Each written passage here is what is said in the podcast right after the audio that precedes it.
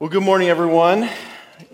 You're stuck with me again. Um, my name is Dave Mc. Oh, no, no, no, no. It's fine. It's fine. It's fine. Uh, my name is Dave McMinn, and uh, uh, Pastor Aaron was supposed to preach today, but she is not feeling very great, so we send our love and prayers to her. And please, Neil, take that home with her and tell her how much we care for her. Uh, she's a good friend and uh, a great leader in this church, and, and we appreciate her. And um, but you know, when I'm called, I'll step in, and so. So today we're talking about idolatry and what that means for us today. So I looked up in the dictionary about what, what, what is the definition of an idol, because that's not something, that's not a normal thing that people talk about. Like, when I think of idols, I think those little statues, you know, that people back in the day used to carry around they thought were gods. But that's not what we're talking about, I don't think. So an idol is an object or of, extreme devotion, a representation or a symbol of extreme worship and broadly, an idol is a false god, an impostor, a visible form without life. Another way I've heard it described is when we give eternal value to things that are of temporal value. So when we put things of this world of a value above that of what God is for us. So I started thinking, okay, what would be a great example? What is, David, what is something that you spend a lot of time doing, especially on a Sunday morning, or Sunday afternoon, uh, you listen to a podcast about that you give a lot of time to, and then I realized, oh, yeah. uh, I'm a big Dallas Cowboys fan. In fact, that's what I'll be doing after this, is watching the Dallas Cowboys uh, beat the Chicago Bears. Sorry, Jim. Um, but all joking aside, if you think about, if I think about my life, the amount of energy and thought and effort I put into sports, the Dallas Cowboys, the Texas Longhorns, the, the Texas Rangers, the Dallas Mavericks, and I compare that to the amount of time and energy that I spend in my relationship with God, at the very least, it's something that is closer than I'd like to admit.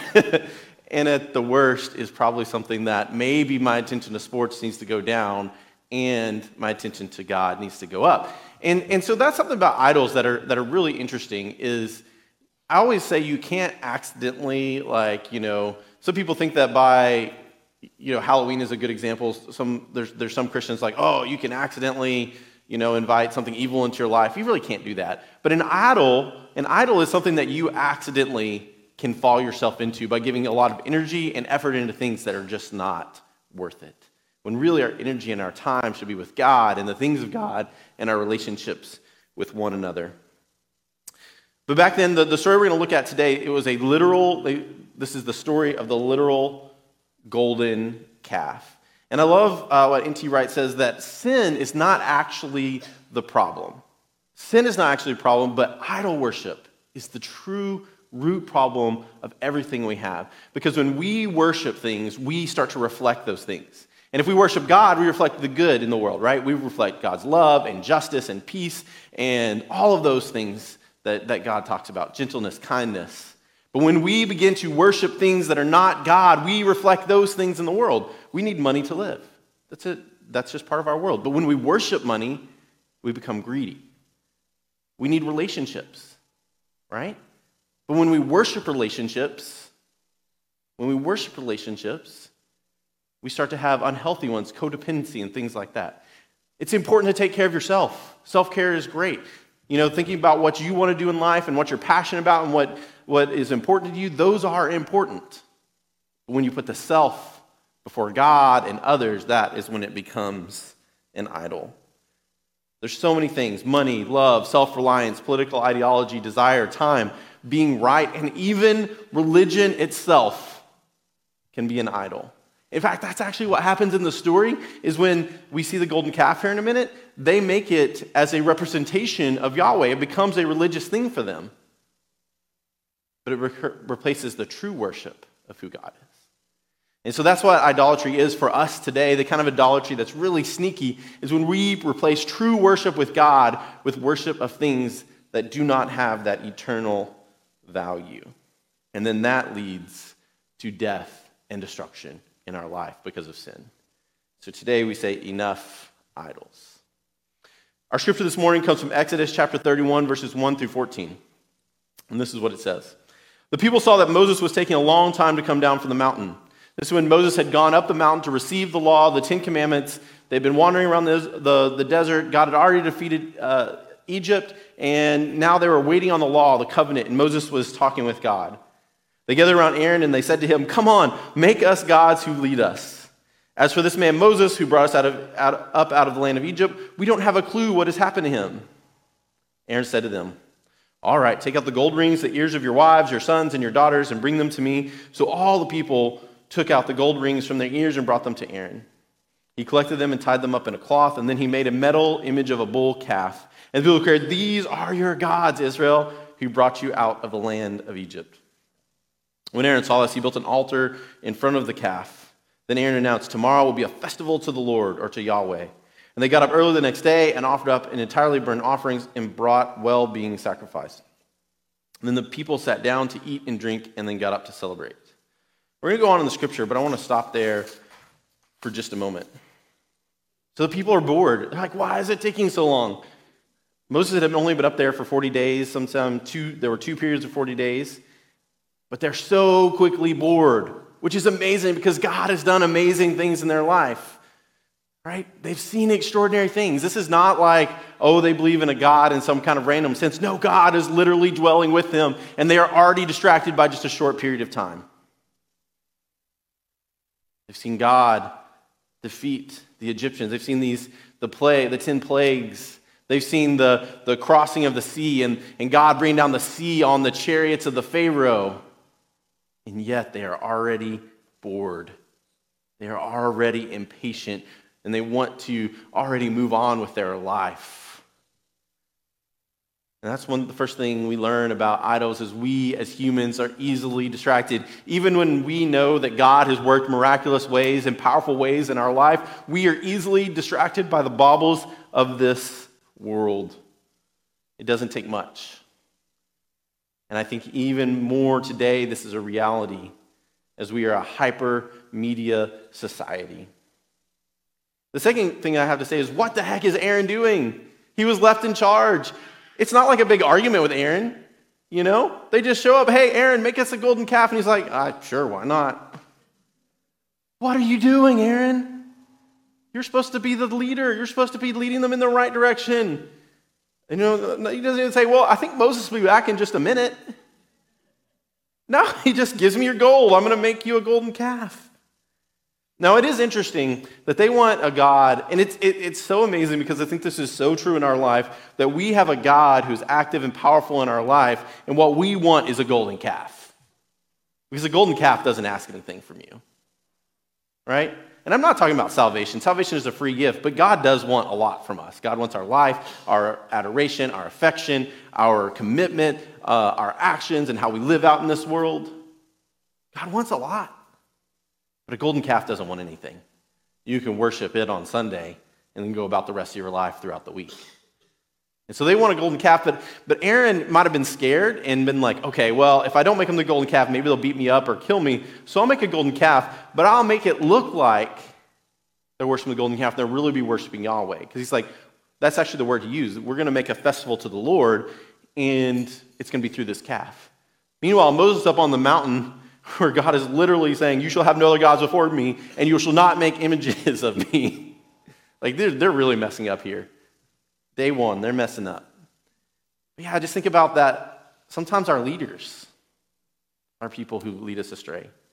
And so it's really easy to allow this idolatry to come in our life, to give value to ungodly value to ungodly things because they're shiny and they can look really pretty. It's easy to justify work or family. These are good things, they're important things. It's easy to justify them over God. It's easy to justify self interest. Our whole society tells us that it's all about you and what you need and what you want. We were, it was just, kind of a random thing. We were in Wendy's this week, and they had the news up, and they were talking about Tom Brady and Gisele getting a divorce, which I guess is big news. I really don't care about celebrities. they don't have lives that I think are honorable or worth, worth following, but apparently a lot of people care. I mean, it's sad. It's a tragedy. I feel sorry for their kids, especially. But the, one of the anchors got on there and she goes, Well, I'm going to play devil's advocate.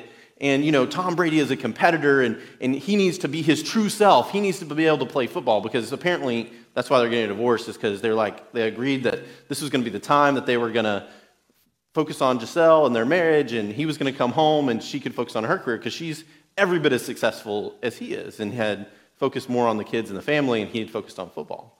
And so he kind of broke that promise. And she was like, Well, you know, would he truly be his full self if he didn't have that com- something to compete for, something to live for? And I'm thinking, What are you talking about? You made a commitment in your marriage.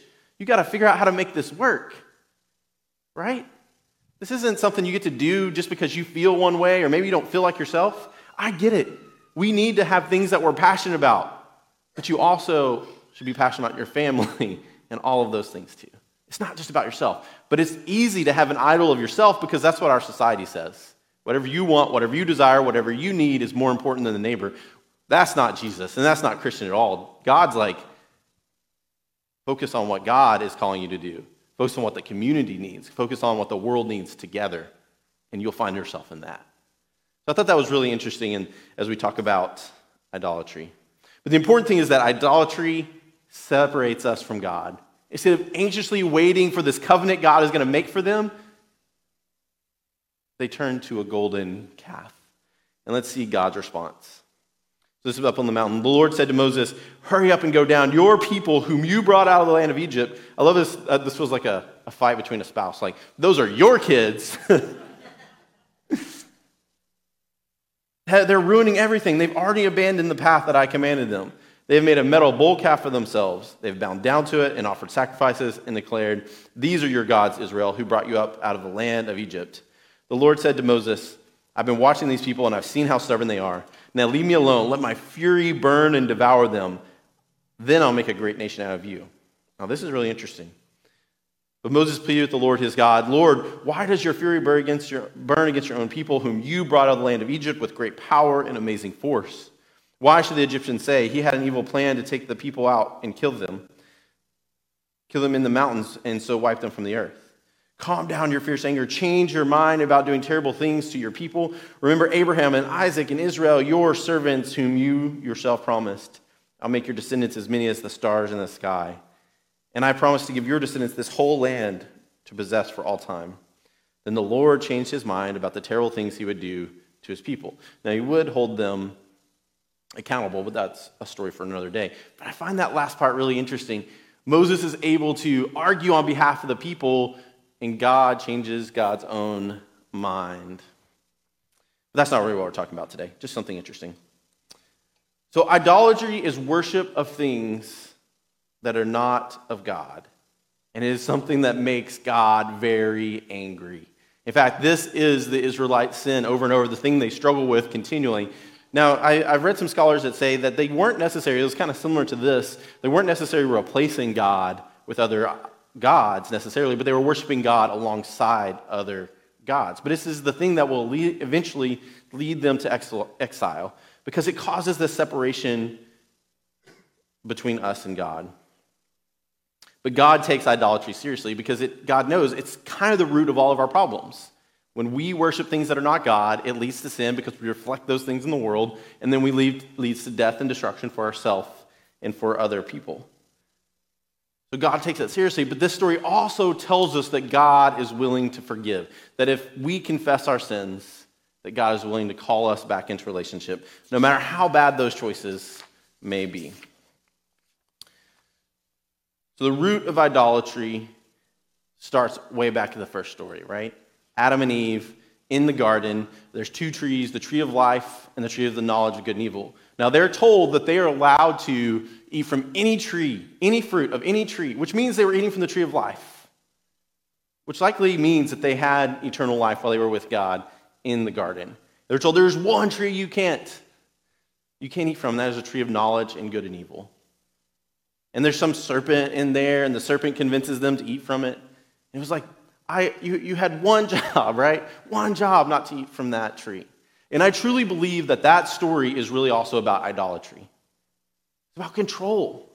Who is truly in charge of your life? Who is truly in charge of this world? Because just as Neil said, God gave us the responsibility, the honor to serve and to rule the earth. But we're doing it for God and we're doing it like God. Adam and Eve make the choice. They say, no, we're going to do it. And we're going to do it on our terms. not on your terms, God. And that is what idolatry is. That's the root of idolatry in our world. So we get distracted by all the shiny things. And I think we have never been more distracted than we are today. Is anybody else kind of itching to check their notifications? In their, in their, yeah, right? I mean, this is a reality. The iPhone has been designed, is what they think when they're making these pieces of technology. They want you to look at your phone.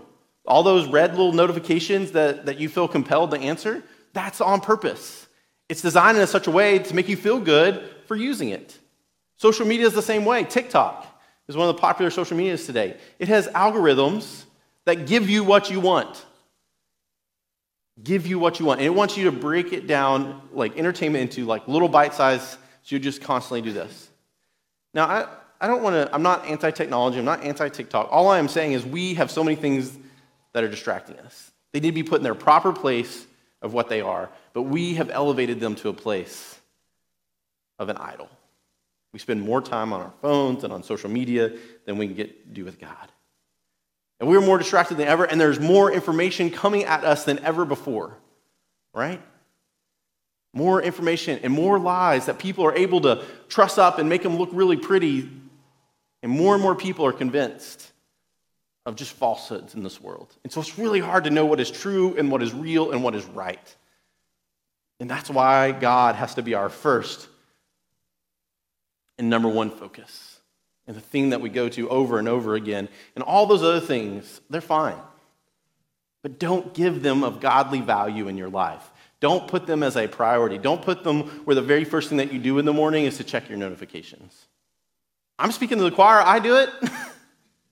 But I don't think that that's what God wants for our life, right? And when we're distracted, when our focus is off, we create idols.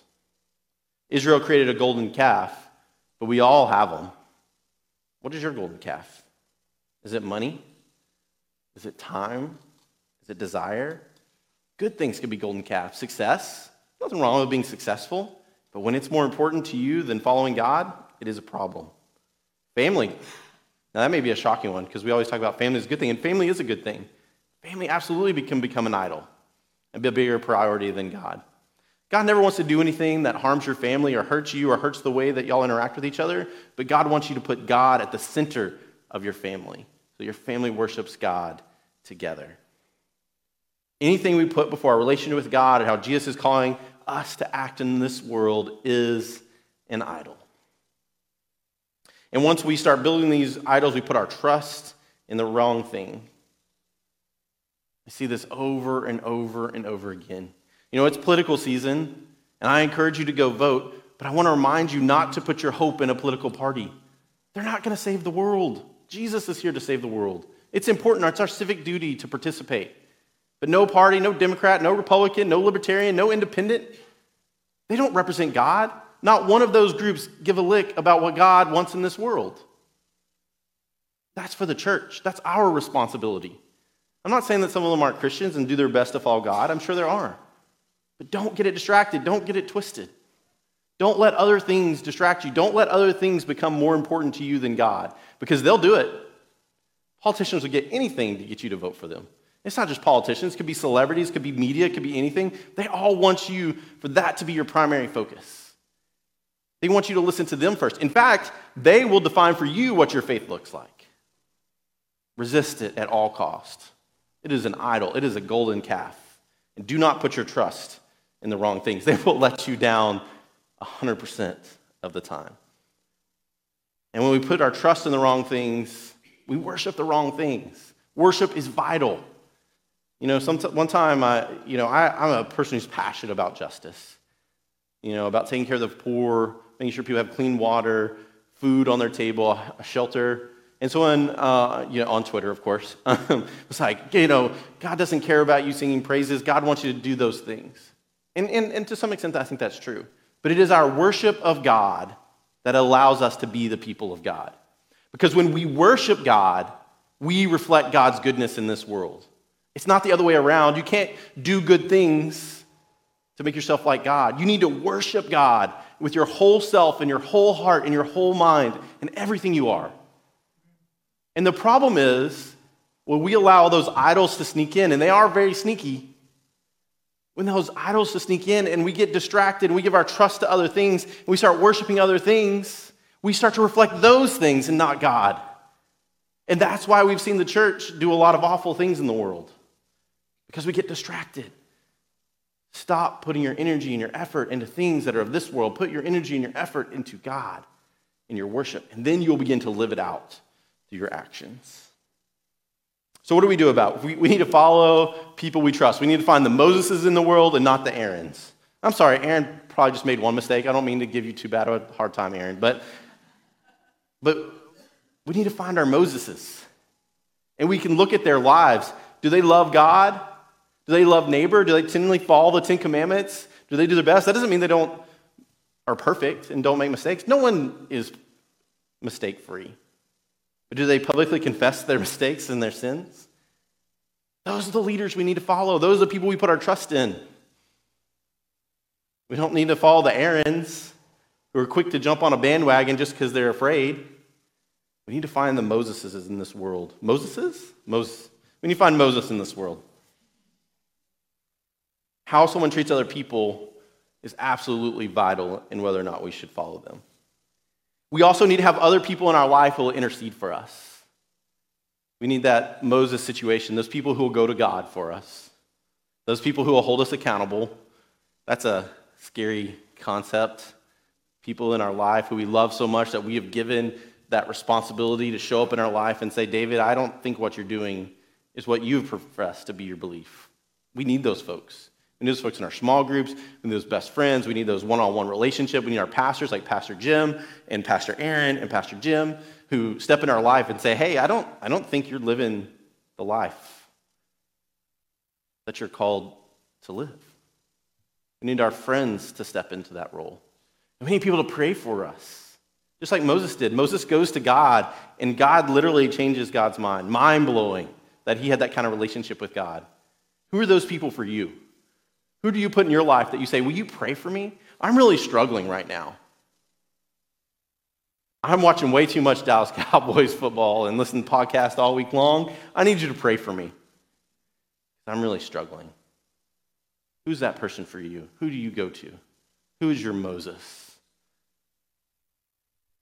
And we need to repent and seek forgiveness when we make mistakes. It's going to happen. We're going to do it. Moses himself makes lots of mistakes doesn't even get to go in the promised land. But that is so important that we have the humility to go before God and say, I've messed up, but I want to do better. And it's a great gift of God's grace that each and every day we get to come back to God, no matter what mistake we've made, and God welcomes, welcomes us home. You know, this is so important, not just our individual lives, but also for the church. Because when the church starts creating golden calves, we end up on the wrong side of history. Here's a great example. These are the people of God. They're the ones who just got saved by God, and they're creating golden calves. And I think throughout history, we have seen time and time again that the church is often willing to create golden calves. When we get anything that gets us off the mission of the church, I've been in churches that have knocked down drag out fights on the color of the carpet because that was so important rather than like, how are you out in the world making disciples? How are you inviting people to know who God is? Who are you feeding? They were worried about the carpet or the style of music. You know? I've seen, we've seen in the history of churches that the church can contribute to a lot of evils in the, in the world. A lot of it because of idolatry, connections to money and power, rather than focusing on Christ. There are so many shiny distractions in our world. So many things that look like they are good, but if they're not put in their proper place, they'll lead us to a path of destruction. What are your idols? What are you creating? What are you giving eternal value to that really is earthly value? May we as the church turn our eyes to God May we give our full heart and full mind in worship so we can reflect God in this world and we can live out the life that God has called us to.